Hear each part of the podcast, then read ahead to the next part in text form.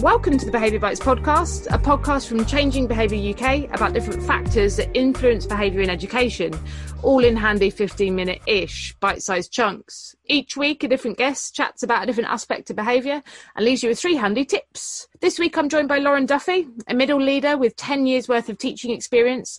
Lauren is a PSHE leading teacher and she currently teaches in year two. Lauren started a new job post during lockdown and she is loving it. Today, Lauren and I are going to be talking about behaviour and relationships. Welcome, Lauren. Thank you. Thanks for having me. No worries at all. Lovely to hear you here and, and to have. Um, are you based in Scotland, Lauren? Um, I'm based in Manchester. Ah, oh, we've got all the lockdowns uh, going on there. Yeah, we're tier three at the minute, so see how that goes. Yeah, see how it works out. Um, we like to start the podcast to think about the book that you're reading at the moment. Do you want to tell us about that? Yeah, um, one that i am reading at the moment is 10% Braver Inspiring Women to Lead in Education. Um, I think that um, I joined Twitter at the start of lockdown um, and have seen loads and loads of things that Women Ed have been doing that have been absolutely great. So I thought I'd um, tap into that. And I think as well from seeing all the examples of what people are doing on Twitter, it gave me the kind of inspiration to actually go ahead and think how I'm going to progress my own career. So um, it's a, a, great read to kind of um, learn from other people's experiences and see how that relates to you as well. Yeah, the um, I've I, I think I'm quite fairly new to Twitter, maybe like two or three years, and I haven't I don't classroom teach now. I I do training and run this company, but I also work directly with kids, but I do intervention work as opposed to class teaching. But um, I wish I'd had Twitter when I was teaching, right? Because people, rather than like, sorry to name TES, that charge for resources now, which I was mm. devastated by, just on Twitter, people just really generously just share everything. So here's the Dropbox and have it all. And I was like, where was this when I was teaching? Yeah. It's like, yeah, I think it's really useful. It's it's a lot different now from when I trained 10 years ago, um, where you'd be making loads of things yourself and, um, you know, having to think things through, whereas you can use someone else's planning, someone else's um, ideas and just tweak them to make them your own. Um, it seems to be a lot of sharing going on at the minute, which is great because we're all essentially working towards the same goal. Yeah, exactly. We all care about the the kids and young people that we work with, so you know why not um, share? Um, well, that sounds brilliant. The ten percent brave. I know Debs, who co-hosts the podcast um, is the regional lead for uh, Women's Ed in Devon and uh, Cornwall. So yeah, we've got a nice link um, with that organisation as well. Um, I wanted to find out a bit more about your experience in relation to um, behaviour and, and, building relationships. Do you want to tell us a bit about that? Um, a few years ago, I trained. Um, I, I, did pivotal training. Yeah. so trained and learned a lot about um, restorative practice in the classroom. Um, I think it really changed the way that I approach behaviour in the classroom um, in comparison to when I first started out teaching. Um, it emphasised the point that it's really important to build a relationship with not only your class but with each individual child, um, because the way that you approach any behaviour issues will differ depending on the child. Um, so I think that you know positivity is something that I've always had in my classroom, and I would say that I've always had a, a positive atmosphere. Um, but I probably have embraced that a bit more now um, and made sure that you know when you get your when I when I got my first class um, this year, mm. I really really got to know each of the children and kind of what they were about.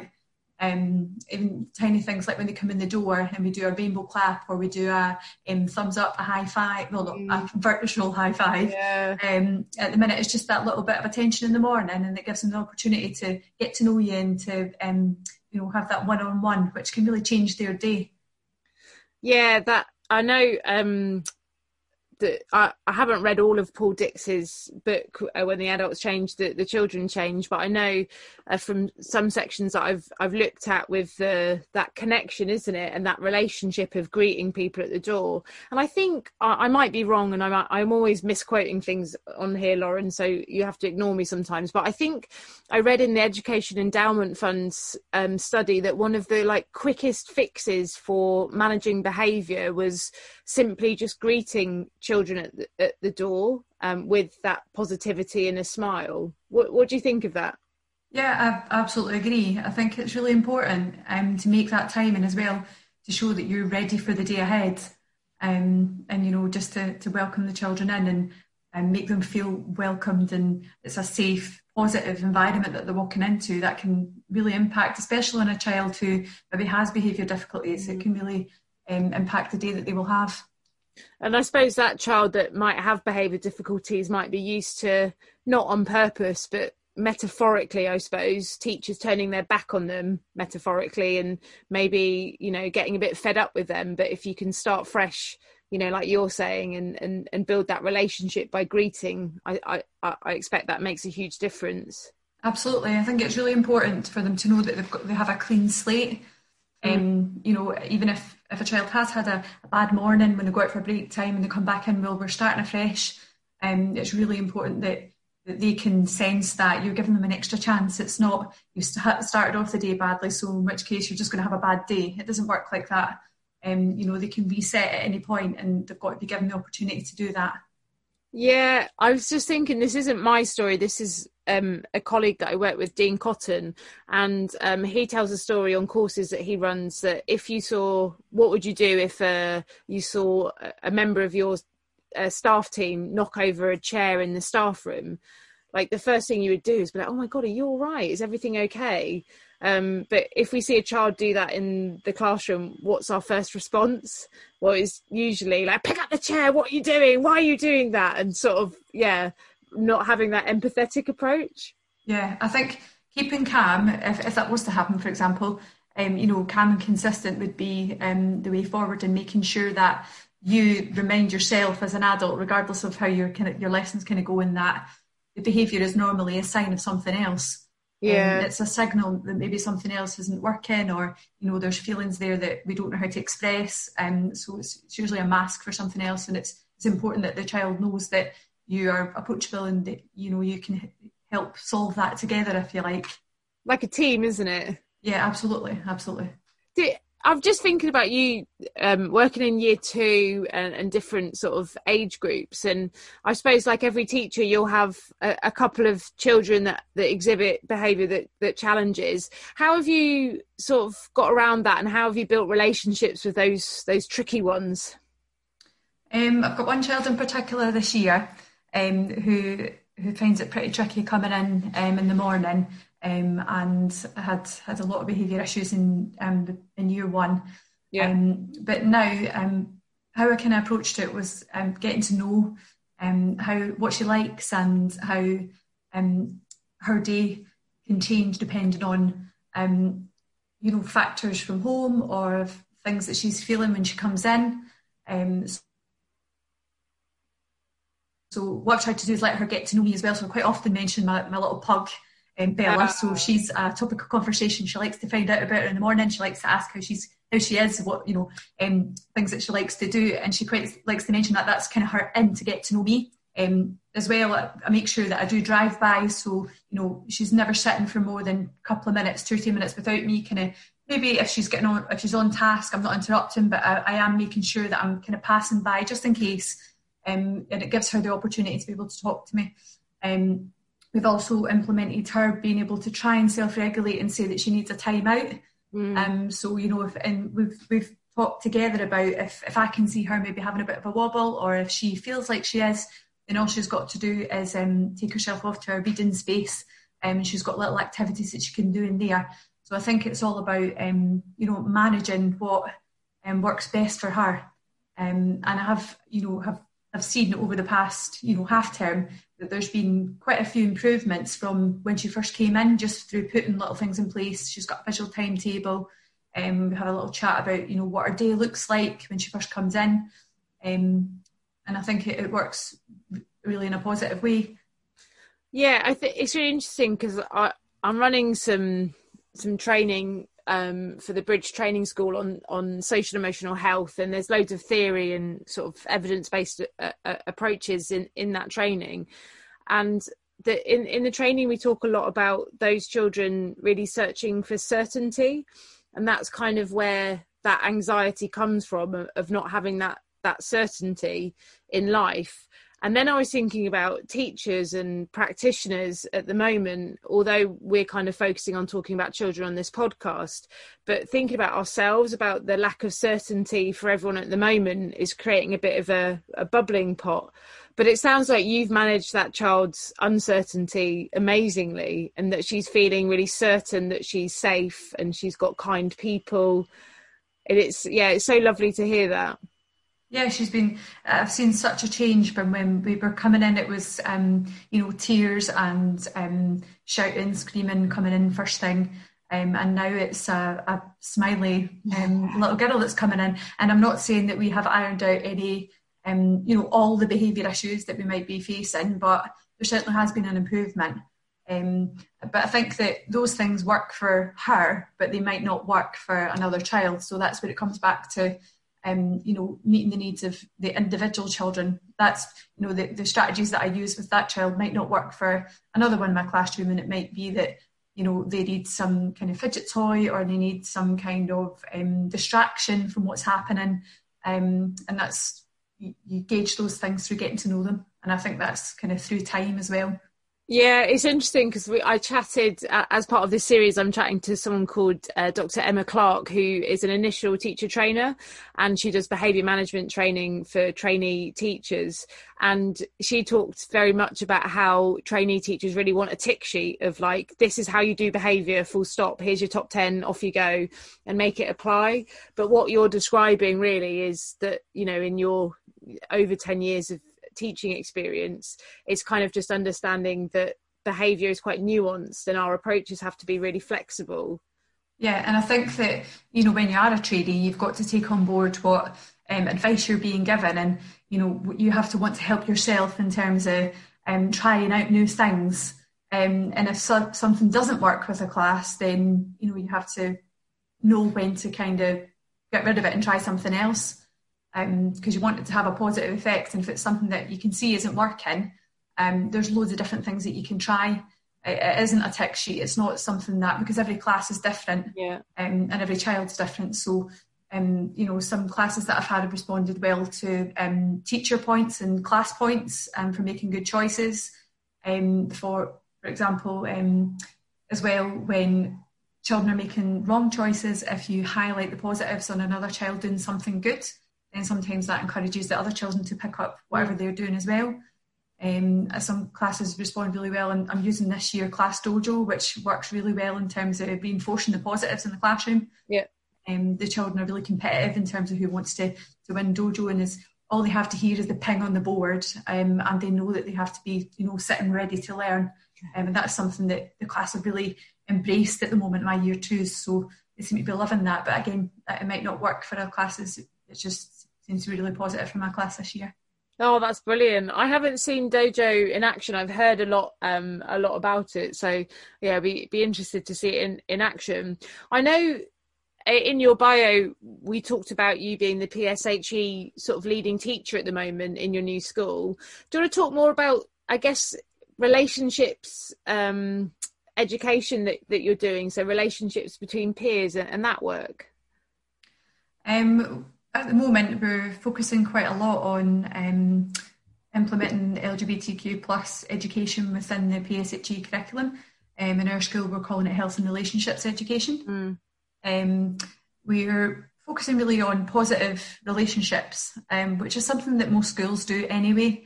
Um, that we would hope that you know we cover anyway, but with it becoming statutory from September this yeah. year, um, you know we have a big push on building relationships in the school. Um, I think the, the children are encouraged to know what a good relationship looks like. Um, and that can be in terms of a friendship or in terms of you know a relationship um, between adults, between your adults at home, um, and that's something that we're we're going to be working on to make sure that you know we give children those skills to be able to identify the positives and also to be able to identify when it's not um, you know working out or um, how we can kind of resolve conflict um, if, for example, it's you know two um, children in year five who are having um, you know they're not getting on on yeah. a daily basis, then it's we've got to have to give the children those skills to be able to try and figure that out for themselves, maybe with a little support. Yeah, that sounds like a really exciting piece of work that you're implementing through through your new job role. How would you? Uh, I guess what would you say to teachers, you know, in in their classrooms, and and how they on a daily basis might be able to drip feed in some of that relationship work? Um, I would say that there's fantastic books that are available now um, that can be used to, to discreetly as well um, introduce the idea of relationships education into a classroom. Mm. Um, I'm currently running an LGBTQ plus primary book club um, on Twitter um, bi-weekly and we go over texts um, that can be used in the classroom to give teachers the confidence to be able to use them and deliver them. It can also be, for example, we used All Are Welcome, um, a text at the beginning of the year to make sure everyone in our classroom felt welcome. Um, and the focus of the book wasn't to focus on same-sex relationships, but on one of the pages there is a, um, a, a same-sex female couple.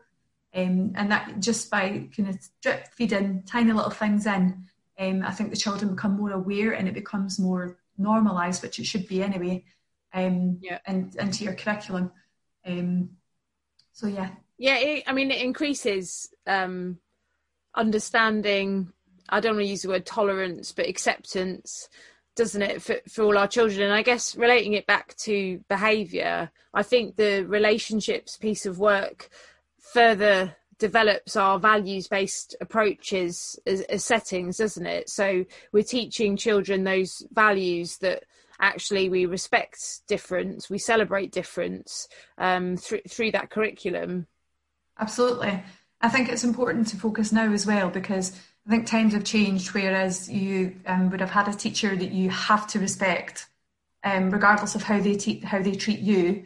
Um, you know, several years ago, it may well be that you you go to school and you respect your teacher. Um, whereas now, um, my advice would be that as a teacher, you have to show the children respect um, at the same time. and even if a child is not behaving in a way that you would find acceptable in your classroom, then it's up to you to do something about that um, along with the child and work together to, to sort that out. And that, that way there's a mutual respect and they're more likely to open up to you and be able to, to get to the bottom of things. And I suppose, like you, you were saying at, at the beginning, that's building that relationship, isn't it? Is going on that journey together. You're not doing it to them, we're doing things with them. I really like that sentiment a lot. Um, we've we actually I can't believe it, Lauren. We've all, like I was like, oh, uh, we've got 15 minutes, and it's it's already been about 20. So we've probably just um, we better start start reeling ourselves in a little bit and think about the the top tips because we like to leave the listeners with three tips based on our topic. What you what are your tips? Um, top tips to take away. Um, I've just mentioned the first one actually. Um, to oh, be, respect, be respectful, to be respected. Um, I think that's really, really quite important, something to take away, and that's that's for every um, person that's working in education. Um, second one is always choose calm. Um, it can be quite a, a tricky thing to do. Um, however, if you feel yourself not being calm, you know that the situation is not going to be resolved in as best a way it could be. Um, so always choose calm in the classroom. Um, and the third one would be positivity is key. Um, I like to make sure that positivity is always in the classroom mm. um, every opportunity. However, um, the children and your colleagues um, need to know that it's all right to be vulnerable as well. Um, and, you know, having a, a, really good day the majority of the time has a little moment in the day that maybe wasn't so positive, and that's all right as well. Yeah, I get. I was. It's weird that you said that tip because I was thinking about this this morning. That I, I like we talk about perfectionism and i'm sure that's a i don't want to call it a disease but i'm sure loads of teachers suffer with perfectionism i know that that's one of my traits and then i really was thinking about the phrase that i talk about on trauma and attachment courses about being good enough and i think actually you know you can be positive um, can't you and encourage all your classes but you just got to be positive enough. You just got to be good enough. You just got to be good enough day in day out rather than you know putting this pressure on ourselves to be perfect. I think that's yeah yeah i think feeling happy in yourself and doing what you you feel is right i think is, is really important. It's important not to compare yourself to other people because they're not having the same day as you. So you know positive in your own personal sense is is perfect yeah within your own space. So that's brilliant. They're, they're really really wonderful tips. Um thank you so much for your time lauren. It's much much appreciated. I suppose your half term in manchester they might not be um that that exciting. Um, it's nice to have a little break and spend some time with the dog. Yeah exactly. Quality time with the pug exactly.